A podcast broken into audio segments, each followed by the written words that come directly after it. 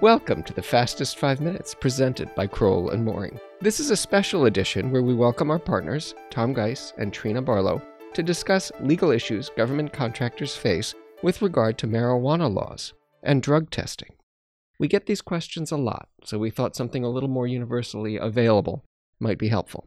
Stay tuned to the end of this podcast when we announce our latest training program, our Government Contracts Classroom series. Tom, Trina, over to you. Thanks, David.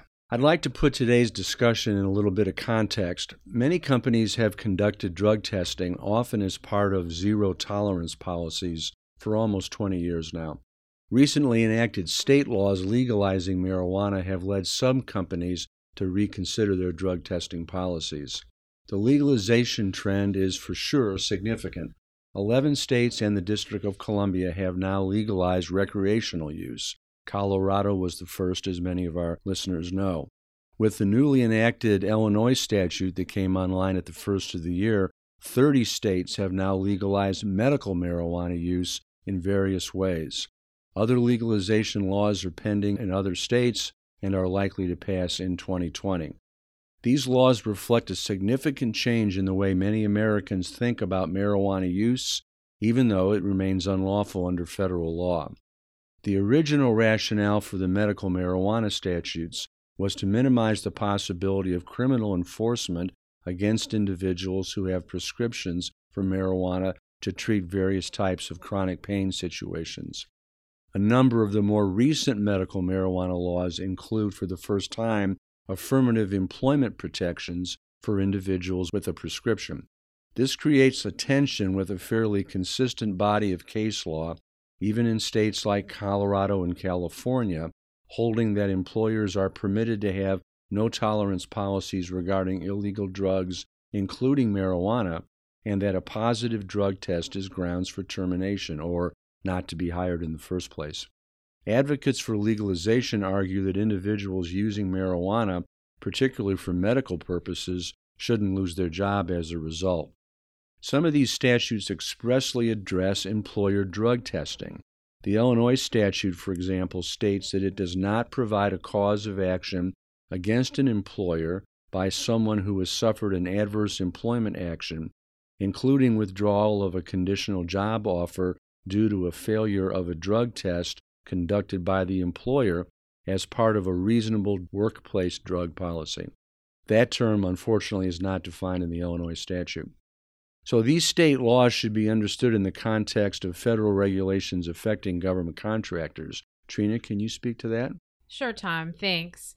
There are two key applicable drug laws that contractors should be concerned with. The first is the Drug Free Workplace Act, and the other is the Department of Transportation Drug Testing Regulations. With respect to the Drug Free Workplace Act, this act applies to any organization that receives a federal contract of more than $100,000 and organizations receiving a federal grant of any kind or size.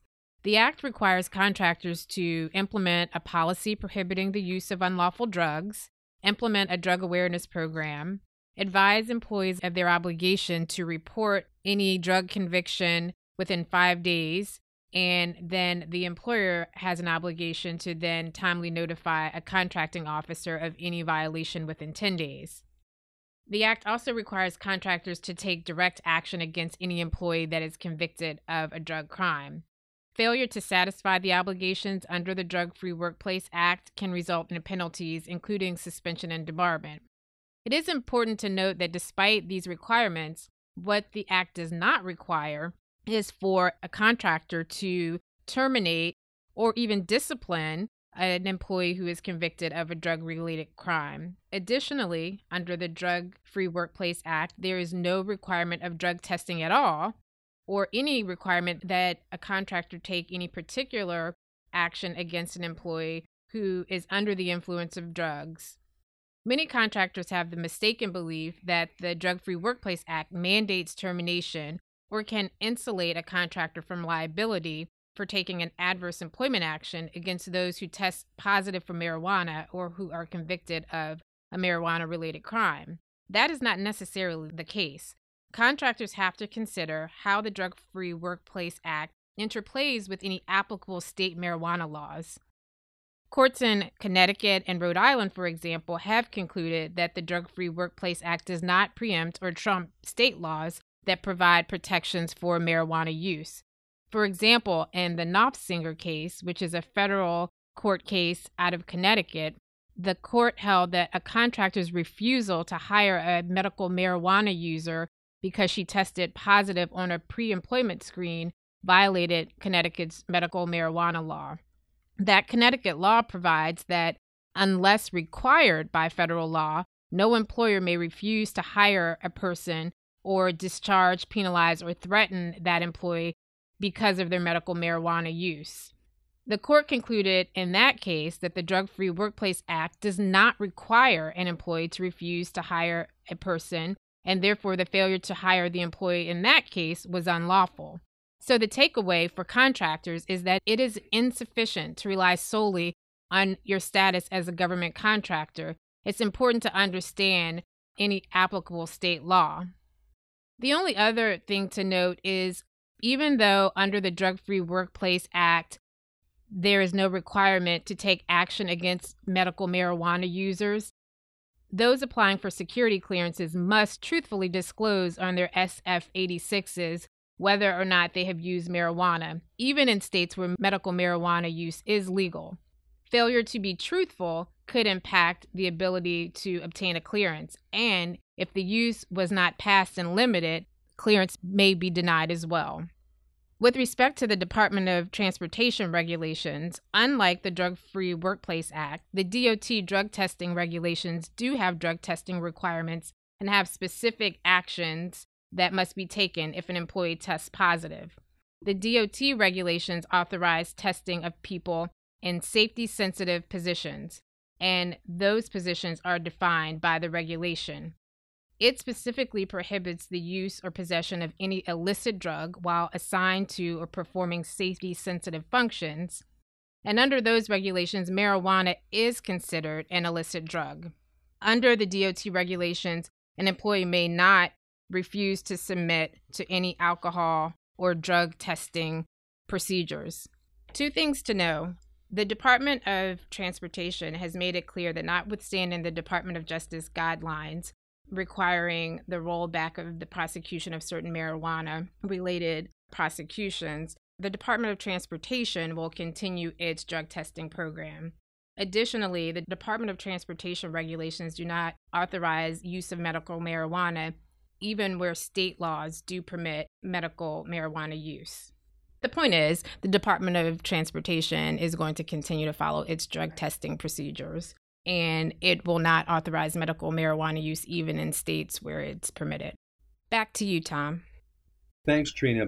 So, government contractors who conduct drug testing in the current environment should also be mindful of other employment laws that can complicate the administration of drug testing policies. For example, the Federal Americans with Disabilities Act requires reasonable accommodation of individuals with a disability, a term that is broadly defined. Many of the medical conditions that lead to the issuance of a medical marijuana card may well constitute disabilities under the ADA. That is a very fact specific inquiry, as many of our listeners know. Additionally, the Family and Medical Leave Act provides job protection in the form of 12 weeks of unpaid leave for individuals with a serious medical condition. And several states have gone beyond the federal FMLA and now require paid leave in various amounts that can also be used to respond to medical conditions. And as with the ADA, many of the medical conditions that would justify either unpaid or paid leave might also be associated with the use of medical marijuana. Government contractors are finding that compliance with these laws can be tricky. The ADA law is currently unsettled as to the employer's obligations in situations where it is aware that the employee has a disability. Pre employment testing presents another set of issues in cases where employers, like many do, provide applicants during the onboarding uh, recruiting process with the opportunity to self identify as being disabled. Many of the cases we see in this area may well turn on what the employer knew at the time of the drug test. Cases where employees advise HR or their managers that they have a medical marijuana card before a random drug test are particularly challenging, particularly in the states that have legalized medical marijuana. The best approach for employers with operations in the several states that provide affirmative employment protections for individuals using medical marijuana should begin with a thorough understanding of the relevant state laws. It's advisable for employers that want to continue drug testing to be sure that existing policies clearly provide that there is zero tolerance for use or possession in the workplace of substances that are unlawful under either federal or state law. And like other types of workplace rules, the employer, or the contractor, should apply policies consistently after appropriate training and notification to the affected employees. I think the other thing to note is that drug testing policies are easy candidate for class actions in the sense that a policy is going to, by definition, apply to a broad group of individuals, particularly in the pre employment testing area. And of course, these cases often involve very sympathetic plaintiffs. Trina, would you add to that about the current challenges facing contractors? Thanks, Tom. The only thing I would add is that some companies are rethinking whether to test at all. Specifically, as to marijuana, there's no commercially available test to measure current impairment. This means that there's no one size drug testing policy or disciplinary policy that contractors should use. Any approach may present legal risk, and contractors should evaluate all options and not make decisions in a vacuum. Further, as Tom stated a few moments ago, it is important to have clear policies regardless of what approach you take and implement those policies consistently. Tom and Trina, thank you for that discussion. We're also delighted to announce our new Government Contracts Classroom series, where we deliver in depth training modules on specific topics in the areas most important to government contractors. Under this new program, we will be using a variety of platforms, such as podcasts, webinars, and on demand videos, as well as in person events, to provide government contractors with robust training modules covering a wide variety of areas, including but not limited to cybersecurity, supply chain, labor and employment, bid protests, state and local, costs, and so much more. A full announcement on this series will be released soon. We hope you're as excited about this as we are. The Fastest Five Minutes podcast is brought to you by Crowell and Moring LLP. Subscribe on Apple Podcasts. And if you enjoy our show, please leave us a review. You can find more information at crowell.com slash govconpodcast.